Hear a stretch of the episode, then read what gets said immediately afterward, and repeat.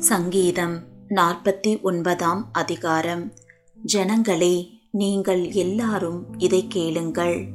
பூமியின் குடிகளே சிறியோரும் பெரியோரும் ஐஸ்வர்யவான்களும் எளியவர்களுமாகிய நீங்கள் எல்லாரும் ஏகமாய் செவி கொடுங்கள் என் வாய் ஞானத்தை பேசும் என் இருதயம் உணர்வை தியானிக்கும் என் செவியை ஊமை மொழிக்கு சாய்த்து என் மறைபொருளை சுரமண்டலத்தின் மேல் வெளிப்படுத்துவேன். என்னை தொடருகிறவர்களுடைய அக்கிரமம் என்னை சூழ்ந்து கொள்ளும் தீங்கு நாட்களில் நான் பயப்பட வேண்டியதென்ன? தங்கள் செல்வத்தை நம்பி தங்கள் திரளான ஐஸ்வர்யத்தினால் பெருமை பாராட்டுகிற ஒருவனாவது தன் சகோதரன் அழிவை காணாமல் இனி என்றைக்கும் உயிரோடு இருக்கும்படி எவ்விதத்தினாலாவது அவனை மீட்டு கொள்ளவும் அவன் நிமித்தம் மீட்கும் பொருளை தேவனுக்கு கொடுக்கவும் கூடாதே.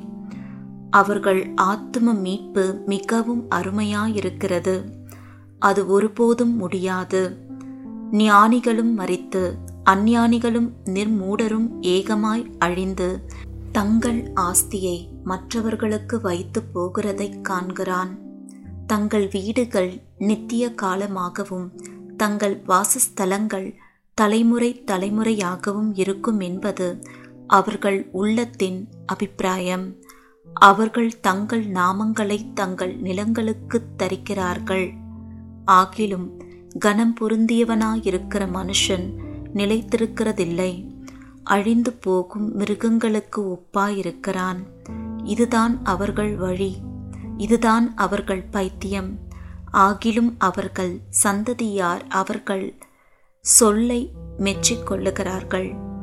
ஆட்டு மந்தையைப் போல பாதாளத்திலே கிடத்தப்படுகிறார்கள். மரணம் அவர்களை மேய்ந்து போடும். செம்மையானவர்கள் அதிகாலையில் அவர்களை ஆண்டு கொள்வார்கள். அவர்கள் தங்கள் வாசஸ்தலத்தில் நிலைத்திருக்க கூடாதபடி அவர்களுடைய ரூபத்தை பாதாளம் அழிக்கும். ஆனாலும் தேவன் என் ஆத்மாவை பாதாளத்தின் வல்லமைக்கு தப்புவித்து மீட்பார். அவர் என்னை ஏற்றுக்கொள்வார். ஒருவன் ஐஸ்வர்யவனாகி அவன் வீட்டின் மகிமை பெருகும்போது நீ பயப்படாதே. அவன் மறிக்கும்போது ஒன்றும் கொண்டு போவதில்லை. அவன் மகிமை அவனை பின்பற்றி செல்வதும் இல்லை. அவன் உயிரோடு இருக்கையில் தன் ஆத்மாவை வாழ்த்தினாலும் நீ உனக்கு நன்மையை நாடினாய் என்று மனுஷர் அவனை புகழ்ந்தாலும் அவன் என்றென்றைக்கும் வெளிச்சத்தை காணாது தன் பிதாக்களின் சந்ததியை சேருவான். கனம் பொருந்தினவனாயிருந்தும் அறிவில்லாத மனுஷன் அழிந்து போகும் மிருகங்களுக்கு ஒப்பாயிருக்கிறான்.